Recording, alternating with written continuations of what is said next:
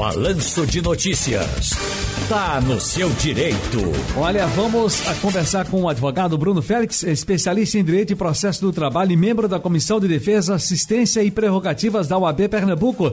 Doutor Bruno, como vai? Tudo bem? É, tudo bem, Ciro. Boa tarde a você e a todos os ouvintes. As pessoas ainda perguntam, a gente já respondeu aqui, evidentemente, com outros colegas seus, mas é sempre bom continuar respondendo que muitas pessoas ainda têm dúvida com relação à demissão por justa causa, causa doutor Bruno.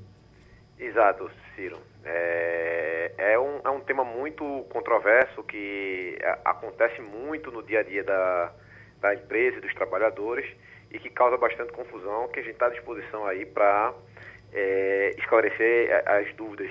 Isso, isso porque ganhou repercussão muito grande nessa semana o caso lá da funcionária de um supermercado em Brusque, em Santa Catarina, que foi demitida por justa causa por viajar durante a quarentena.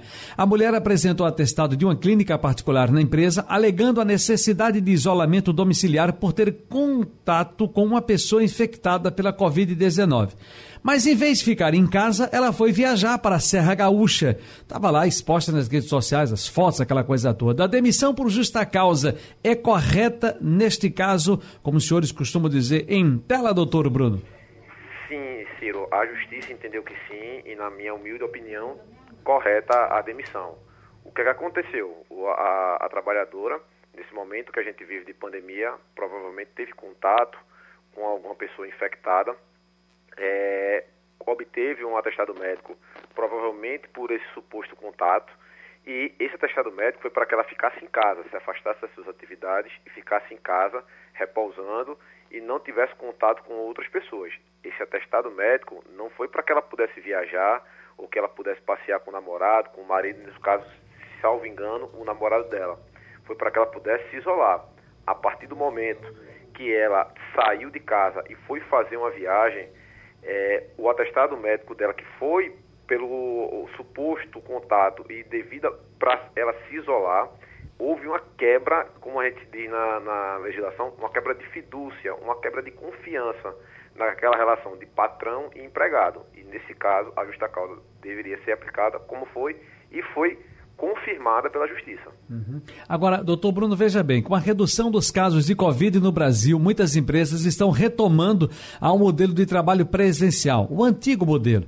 Agora, quem se recusar a retornar para o trabalho presencial pode ser demitido e aí cabe justa causa, mas antes, porém, explicar o seguinte: muitos serviços, muitas tarefas estão sendo muito bem feitas em home office, em teletrabalho, através do computador de casa.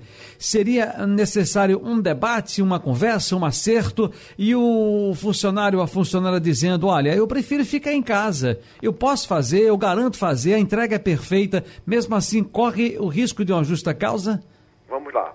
É, o trabalhador que ele se recusar a retornar às atividades dele de modo presencial, ele, se for de maneira injustificada, sem qualquer justificativa, se ele não tiver amparado por um atestado médico, ele pode ser demitido por abandono de emprego. Uhum. Ele, deve, ele, deveria, vai ser advertido, vai ser suspenso e posteriormente demitido por justa causa.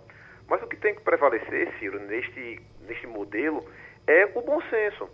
Se no momento de pandemia esse trabalhador ele consegue desempenhar suas atividades de maneira remota, em, home office, em trabalho em casa, se ele consegue desempenhar da mesma forma, consegue entregar os resultados à empresa, ao empregador dele, da mesma forma que ele faz de maneira presencial, é aconselhável que ele possa desenvolver isso, porque o mundo mudou, as atividades mudaram, as relações de trabalho mudaram.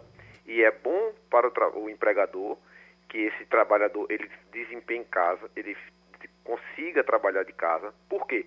Você diminui o custo, o custo de deslocamento, você diminui a possibilidade de um acidente de trabalho, você diminui os custos para a empresa na que ele teria como energia, como água, o desgaste do material. E para o trabalhador também é bom, porque ele não precisa ficar no trânsito caótico, ele vai conseguir desempenhar suas atividades com um pouco mais de liberdade, ele estará no, no, no, convívio da sua família. Então, o que tem que prevalecer nesse caso aí é o bom senso. Doutor Bruno, muito obrigado. Conversamos aqui com o advogado Bruno Félix, especialista em Direito e Processo do Trabalho, membro da Comissão de Defesa, Assistência e Prerrogativas da OAB Pernambuco. Doutor Bruno, mais uma vez, um grande abraço e boa tarde para o senhor. Boa tarde, Ciro. Muito obrigado. Boa tarde, ouvintes.